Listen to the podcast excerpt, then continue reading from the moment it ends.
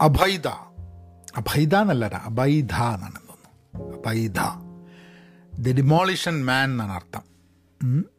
അപ്പം ആ ഒരു ഈ ബംഗാളി സിനിമകൾ കണ്ടു കഴിഞ്ഞിട്ടുണ്ടെങ്കിൽ നമുക്ക് ബന്ധങ്ങളാണ് അതിൽ വലിയ ഡ്രാമയിൽ മെയിനായിട്ടുള്ള സംഭവം ആൾക്കാരുടെ റിലേഷൻഷിപ്പാണല്ലോ ഐ തിങ്ക് എനിക്ക് കഴിഞ്ഞ കാലങ്ങളിൽ കണ്ട സിനിമകളൊക്കെ എനിക്ക് ഇഷ്ടപ്പെടുന്നുണ്ട്. ഇപ്പം ഞാനത് പലതും നമ്മൾ ഇവിടെ പറയുന്നുണ്ട്. But I think I think this is also an interesting movie എഴുതിയിരിക്കുന്നത് പാർത്ഥ ബാനർജി സുബീർ മുഖർജി എഴുതിയ സിനിമ. ഗുൽബഹാർ സിംഗ് ഡയറക്റ്റ് ചെയ്ത സിനിമയാണ്. അതിനെക്കുറിച്ചൊന്ന് ഒന്ന് സംസാരിക്കാൻ വിചാരിച്ചു. അതിന്റെ സിനിമയിലെ കഥയിൽ കൂടിയും അത് നമ്മുടെ മുമ്പിൽ ഉയർത്തുന്ന ചില ചോദ്യങ്ങളും നമുക്ക് ചിലപ്പം നമ്മളുടെ ജീവിതത്തിൽ ഉയർന്നു വരുന്ന ചില ചോദ്യങ്ങൾക്കുള്ള ഉത്തരങ്ങളും ചിലപ്പം കിട്ടിയെന്നിരിക്കും. ഹലോ നമസ്കാരമുണ്ട്. എന്തൊക്കെയുണ്ട് വിശേഷം? Thanks for tuning in to Pahayan media നിങ്ങൾ ആക്റ്റീവ് ലേണിംഗ് കമ്മ്യൂണിറ്റിയുടെ ഭാഗമാവണം. പെൻ പോസിറ്റീവ് ഡോട്ട് കോമിലേക്ക് വരണം. പെൻ പോസിറ്റീവ് ഔട്ട് ക്ലാസ് എന്നുള്ള പോഡ്കാസ്റ്റ് എങ്ങനെയാണ് പഹയൻ മീഡിയ കേൾക്കുന്നത്? അതേപോലെ തന്നെ കേൾക്കുകയും വേണം. പിന്നെ ആൾക്കാരെയൊക്കെ അറിയിക്കുകയാണെങ്കിൽ അതും ഒരു നല്ല കാര്യം ആണല്ലോ. അബൈദ എന്ന് പറഞ്ഞ സിനിമ ഡിമോളിഷൻ മാൻ എന്ന് ആണ് അതിന്റെ അതിന്റെ അർത്ഥം. അതിന് അതായത് സ്വന്തം ഇത് ഈ ചേരി പ്രദേശങ്ങൾ ഒഴിപ്പിക്കുന്ന ജോലിയുള്ള ആളാണ് ഹീറോ. ചിരഞ്ജീത് ചക്രബർത്തി എന്ന ഒരു നടനാണ് അഭിനയിക്കുന്നത്. പിന്നെ അദ്ദേഹത്തിന്റെ ഭാര്യയായിട്ട് അഭിനയിക്കുന്നത് ദേബാശ്രീ റോയ്. പിന്നെ രജത് കപൂർ ഉണ്ട്. നമ്മളെ മലയാള സിനിമയിലൊക്കെ അഭിനയിച്ചിട്ടുണ്ട് പിന്നെ ഗാന്ധിയായിട്ട് അഭിനയിച്ചിട്ടുണ്ട് ഒരു സിനിമയിൽ നാഷണൽ അവാർഡ് വിന്നിങ് ആക്ടറാണല്ലോ രജിത് കപൂർ.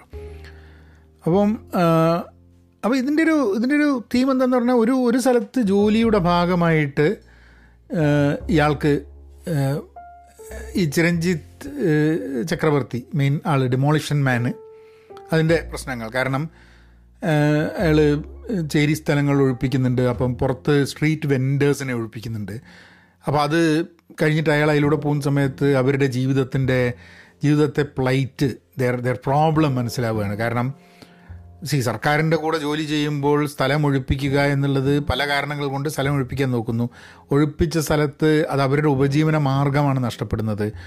അപ്പം അവരുടെ ഫാമിലീസ് ഡിസ്പേഴ്സ്ഡ് ആയി പോകുന്നുണ്ട്. കുട്ടികളുടെ കാര്യം നടത്താൻ പറ്റുന്നില്ല. അപ്പം ഭയങ്കര ഒരു മോറൽ ടെൻഷനിൽ കൂടിയാണ് സ്വന്തം ജോലി ചെയ്യുമ്പോൾ നം ഇപ്പം ഞാനൊക്കെ ഇടയ്ക്ക് ആലോചിക്കും നമുക്കൊക്കെ ജോലി ചെയ്യുന്ന സമയത്ത് നമുക്കൊന്നൊരു മോറൽ ഡിലേമ പലപ്പോഴും ഉണ്ടാവുന്നില്ല.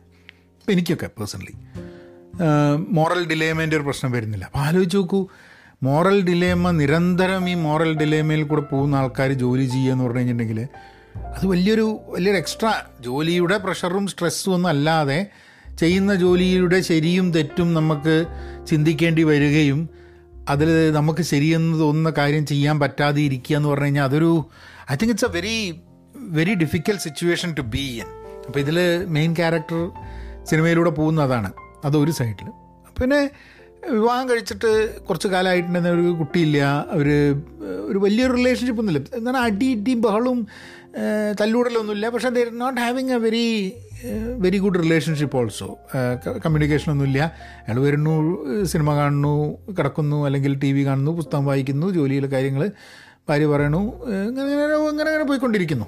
ഏഹ് അല്ലാണ്ട് അല്ലാണ്ട് പ്രത്യേകിച്ച് യാതൊരു അതൊരു കണക്ഷനും ദാറ്റ് ഈസ് വെരി എവിഡന്റ് അങ്ങനത്തെ ധാരാളം ആൾക്കാർ നമ്മളെ സമൂഹത്തിലുണ്ട്. വിവാഹിതരാണ് ഒരു ഒരു കുടുംബത്തിലാണ്. കുട്ടികളുണ്ടെങ്കിൽ തിങ്സ് ചേഞ്ച് അല്ലേ പിന്നെ കുട്ടികളുണ്ടെങ്കിൽ ആ കുട്ടികളുടെ കാര്യമെന്ന് പറഞ്ഞിട്ടെങ്കിലും ഒരു കോൺവെർസേഷൻ ആവശ്യങ്ങൾ വരും. ഇത് അതില്ലാതെ വരുന്ന സമയത്ത് ഒരു കോൺവെർസേഷൻ ഒരു പോയിന്റ് ഇല്ല? എന്താണ് സംസാരിക്കുക? പ്രത്യേകിച്ചും പറയാനൊന്നുമില്ല. അപ്പം അങ്ങനെ അങ്ങനെ പോയിക്കിട്ട് അങ്ങനെ അങ്ങനെ അങ്ങനെ കഴിഞ്ഞു കൊടുക്കുന്നത് രണ്ടുപേരുടെ രണ്ട് ജീവിതം ഒരിക്കലും കൂട്ടിമുട്ടാത്ത റെയിൽ പാളം പോലെ ഇങ്ങനെ നീങ്ങിക്കൊണ്ടിരിക്കുക വർഷങ്ങളോളം എന്നുള്ളത്. അപ്പോൾ അവിടെ ഒരു ഈ ഭാര്യയുടെ ദേവാശ്രീ റോയുടെ കോളേജ് പഠിച്ച ഒരു കൂട്ടുകാരനാണ് രജിത് കപൂർ. രജിത് കപൂർ അവിടെ വരുന്നു അവർ അവർ സംസാരിക്കുന്നു. അപ്പോൾ അവർ പണ്ട് ലവേഴ്സ് ആയിരുന്നു. അപ്പോൾ അയാൾ അയാൾ അവിടെ ഒരു അഡ്വർടൈസ്മെന്റ് കമ്പനി റൺ ചെയ്യണം. അയാൾ വരുന്നുണ്ട് ഇവരുടെ കൂടെ സംസാരിക്കുന്നുണ്ട്. അങ്ങനെ അവർ തമ്മിൽ വീണ്ടും they they come together they have a relationship അപ്പം ഇടയ്ക്ക് ഇയാളെ കാണാൻ വേണ്ടി പോകുന്നു ഇയാൾ കാണാൻ ഇങ്ങോട്ട് വരുന്നു. അപ്പോൾ ഇതിങ്ങനെ നടക്കുന്നുണ്ട്. അപ്പം അപ്പോൾ ഇയാൾ ഡെമോളിഷൻ ചെയ്യാൻ വേണ്ടി പോകുന്നു. ഇയാളുടെ ഫാമിലി ഇവിടെ ഡെമോളിഷൻ ആയിക്കൊണ്ടിരിക്കുന്നു. എന്ന് വേണമെങ്കിൽ പറയാം.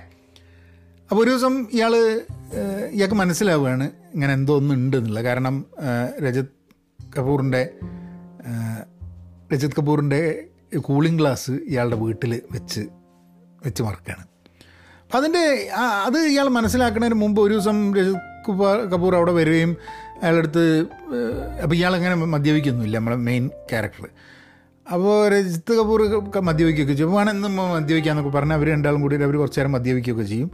സംസാരിക്കും. അപ്പോൾ ഭാര്യനോട് പറയും വന്നിരുന്നു നിന്റെ ഭർത്താവ് വന്നിരുന്നു. അല്ല സോറി നിന്റെ സുഹൃത്ത് വന്നിരുന്നു.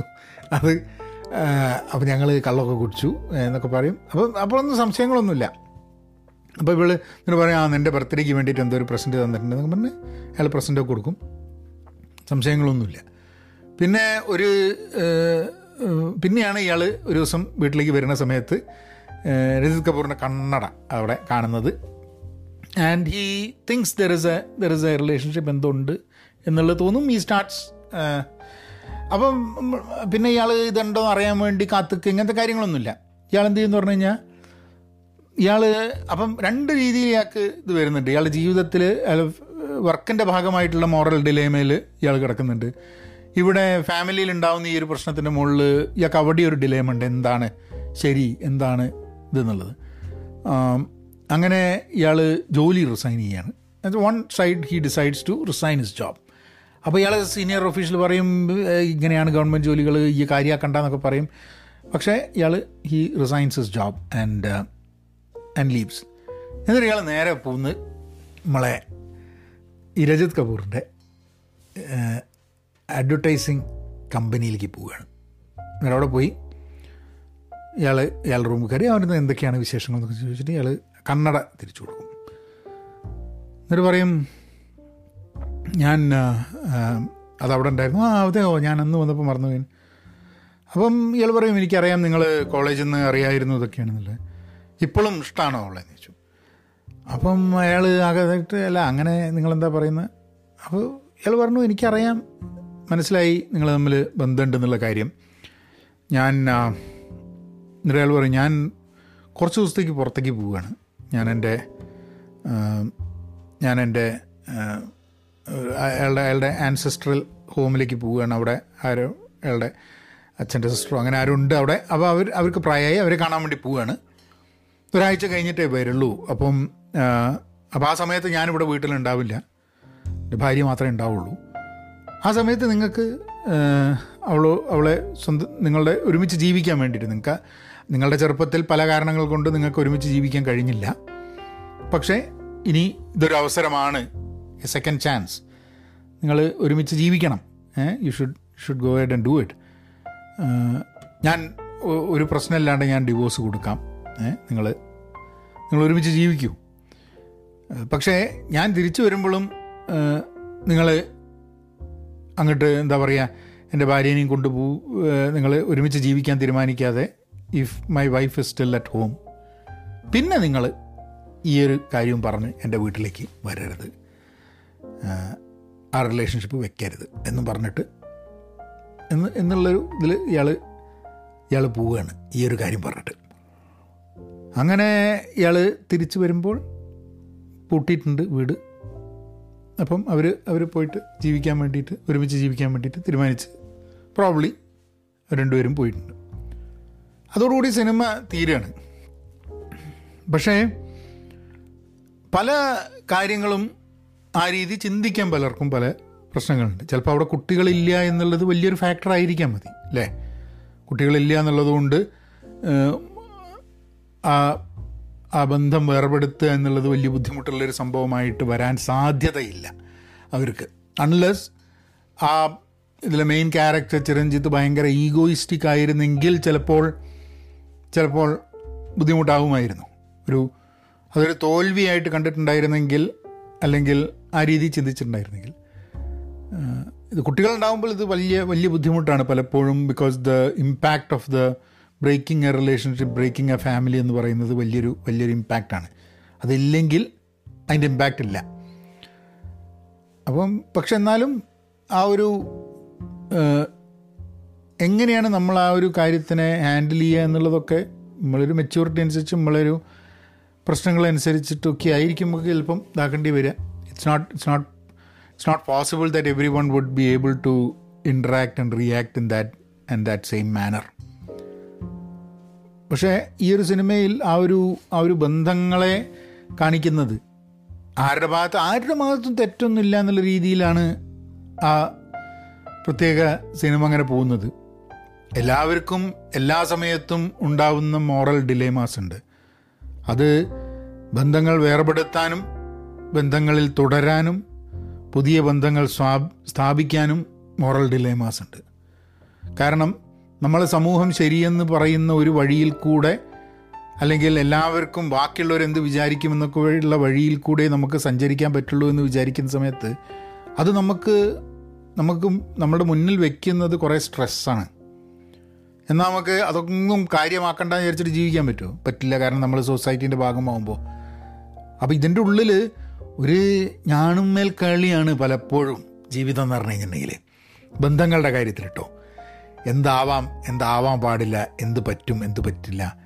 ഇതൊക്കെ കാലാകാലമായിട്ട് നമ്മളുടെ മനസ്സിലേക്ക് ഇൻഗ്രെയിൻ ചെയ്തിട്ട് സൊസൈറ്റീന്റെ ഫാബ്രിക്കിന്റെ ഭാഗമാക്കി എടുത്തിട്ടുള്ള ചില ശരികളും തെറ്റുകളും ഉണ്ട് ആ ശരികളും തെറ്റുകളും നമ്മളുടെ നമുക്ക് നമുക്ക് അതിന്നൊക്കെ നമ്മളെ ജീവിതത്തിൽ നിന്ന് അതിനെയൊക്കെ അടർത്തിയെടുത്ത് മാറ്റിയിട്ട് ക്ലീൻ സ്ലേറ്റ് ആക്കിയിട്ട് അതിന്റെ മുകളിൽ എന്തെങ്കിലുമൊക്കെ എഴുതാനൊക്കെ വലിയ ബുദ്ധിമുട്ടാണ്.